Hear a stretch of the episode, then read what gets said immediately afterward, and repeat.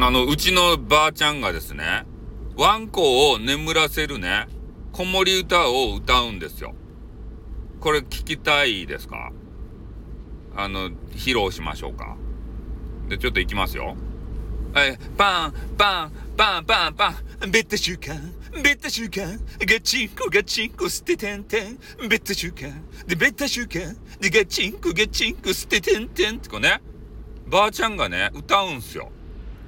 そしたら、ね、シーズ犬のももちゃんっていうね、可愛らしげなワンコがいるんですけど、えー、そのワンコのね、えー、目がね、ギンギンになるんですね。寝ないんですね。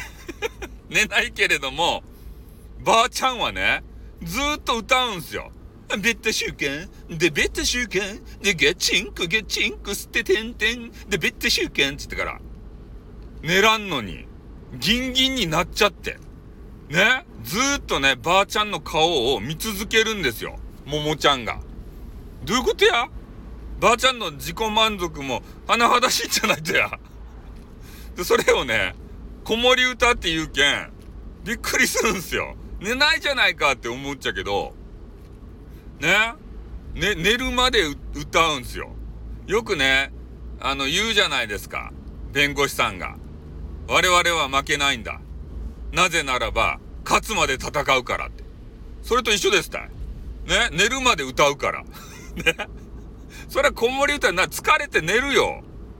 疲れて寝るっちゃけんね。もう聞き飽きて、疲れて寝るから、それ子守歌じゃないっすよ。ねえ、かわいそうっすよって ね。そういうちょっと小話でございました。こういう、こういう話もはな、あの、挟みますよ。はい、ということで終わります。あってー